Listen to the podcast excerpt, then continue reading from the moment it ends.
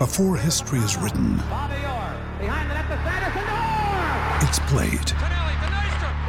Before it's frozen in time, it's fought one shift at a time.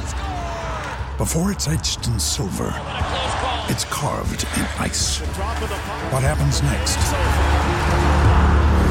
will last forever. The Stanley Cup Final on ABC and ESPN Plus begins Saturday. Let's check in with the Blues assistant coach uh, Tim Clarke. Uh, Tim, welcome to AFL Nation. Thanks for having me, guys. Talk through uh, the build up for this one. I mean, I suppose from the outside, there's the expectation this is a game that Carlton, for where they are in their evolution, should come out and win. But you guys, uh, of course, are in the now. You're planning from week to week. You're only looking a week ahead. And the way North Melbourne have played, I mean, they give you every indication that uh, no game, uh, even though they were the cellar dwellers last year, is just a walk in the park. No, we've been really impressed with, with how they've started the season. Um, any team that's coached by Clarko, they're, they're going to be organised, they're going to be really disciplined, and they've shown that. And um, their contest game, which is something we pride ourselves on, has been fantastic over the first three games of the, the year. So we're, we're really looking forward to the battle in and around the contest today to, to give us territory and give our forwards a look. Interesting you talk about that, Clarky, off the top, and good luck today. It's been a it's been a, a, tough one for the midfield coach. You've had a few magnets missing over the last few weeks, man. I know you, you, you're desperate for him to come back, and some of your spark players in Kennedy and, and Walsh in particular. Your clearance, your clearance games dropped off a little this year to last. Yeah, look, we uh, we've played some really good clearance teams so far this year, and they've they've come at us pretty hard, and we feel we've had some good battles. Uh, battle against Richmond round one, Geelong round two, and, and GWS are going quite well in that area too. So we. Uh, we know that our contest and stoppage game is quite strong, and we're really looking forward to, to playing North today. They're ranked number one for, for mid stoppages, and they're really strong in the contest game, so we can't wait for the battle. So, what's missing, mate? Just let us in a little bit to, in the Carlton fans that are listening. What's missing? What, what are the little things that are not quite clicking in, in the in the absolute clearance? Oh, look, there's, been, there's only been three games of footy so far, and we, we got beaten in some games last year in and around the stoppages. But when you when you have some games where you get really good numbers, and if you can bank some of those, you can you can look better from a rankings point of view. But we've we've been really strong with our method. Um, we've analysed and looked at some of the things that we haven't got right in the first couple of rounds. But we've played some good opposition that have bring the heat, and we expect North Melbourne to do that today. So we're we're looking forward to it got the big magnet of uh, L- I don't know whether you go with LDU on the Carlton board or Luke Davies Uniacke, the full name would take up a bit of space, but it would have taken up some space in the discussions as to how to handle this guy today. Yeah, yeah, it does. He's a terrific player. His first two games this season, uh, it was well documented. He was uh, one of the best players on the ground. They also get Simpkin back today, who we, we, really rate him as a, as a midfielder. Gives them a lot of strength around the ball as well, and uh, their midfielder in really good form. So uh, we'll put some work into him today at different stages, and yeah, our boys can't wait to play these guys in the midfield. We're, we're really going for them today. Tim, are you more confident than ever that you're now starting to build a list where you do lose some? And Blake Acres uh, is a big loss out of the team. Um, Kiggy's mentioned no Kennedy, no Walsh, but you've got a next tier that you feel more confident than ever can sort of come in and maybe not be totally like for like in all cases, but can fill um, fill that spot and do a good job for you? Yeah, yeah, we are. We're really confident in. Um, there's a number of our players that can go through the midfield today, and we want to. We'll get a good look at Durdin today. We want to see him around the centre square bounce and at some stop, stoppages to see whether we can get his tackle pressure and his ball winning ability up the ground a bit. So we're we're really confident that we've got guys who can come in and play a role. But we're, we're also really excited to get Matty Kennedy and Sam Walsh back available next week, and it's a it's a really big confidence boost for us. So when you when you look at this game, and obviously the talk will be about the two big big boys down forward and getting enough supply to let those guys kick a score for you. How do you expect the Kangaroos to approach this game tactically?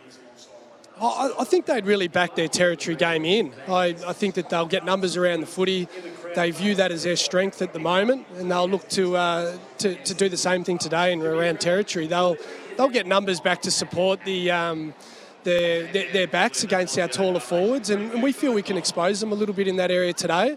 But if, uh, if they do get numbers back and our boys can't mark it or, or get it to ground, it's going to give them use. So it'll, uh, it'll be interesting to see how they look to generate that extra.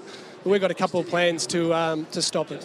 Hey, Tim, we were chatting about Paddy Dow a little earlier. He's had the 31 in the VFL today. Just take us through his sort of mindset at the moment. High draft pick who's had some battles with injury and not always been able to break into uh, the best team as he sort of continues to work on his craft. Where do you think personally he's at as a footballer? Uh, P- Paddy Dow's grown as a footballer. He's grown as a person. Like he, he's outstanding with his character. It's been really hard over the last couple of years because yep. he's probably slipped into fourth or fifth in line in that midfield group. And um, you know we've tried him up forward, but then we've got some guys like Durdin, Motlop, Owies who have, have, sort of taken a hold of those forward roles. So he's he's fighting against the boys inside. And you've got Cripps, you've got Chero, you've got Hewett.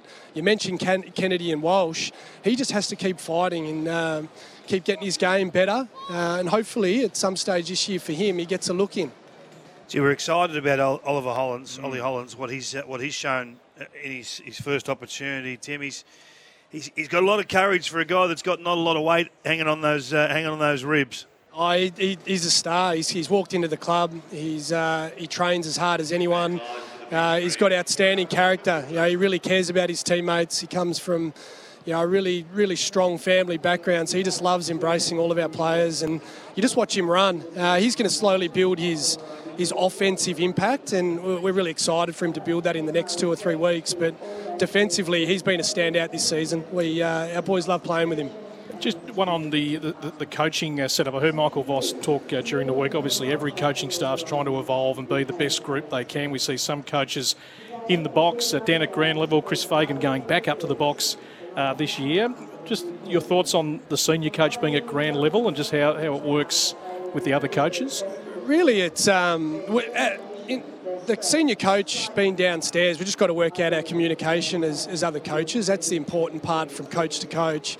But the decision for a coach to go down there is about where he feels he can have the best impact on the game and whether that's there with the players and he can feel, communicate to them, um, and Vossi feels at the moment that's where he's best positioned. Um, but the communication between coach to coach is important. We've got Ash Hansen, who plays a really important role in that. We talk to him up at the coach's box. He relays the messages to Vossi, so there's not too many voices going down while he's talking to players. The season from Adam has, has been terrific. Being able to lock away high quality forwards and give you enormous counterpunch. I know that you don't have Zach Williams this season across halfback, so that that weaponry is, is limited a little bit.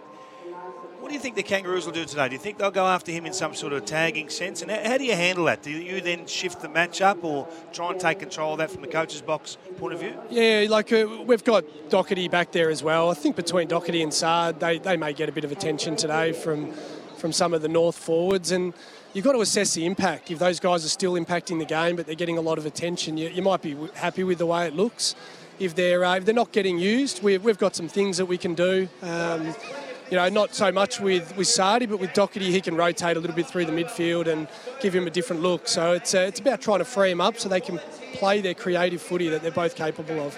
Tim, really appreciate the chat. Good luck. We hope it's a cracker. Thanks, guys. Have a good call.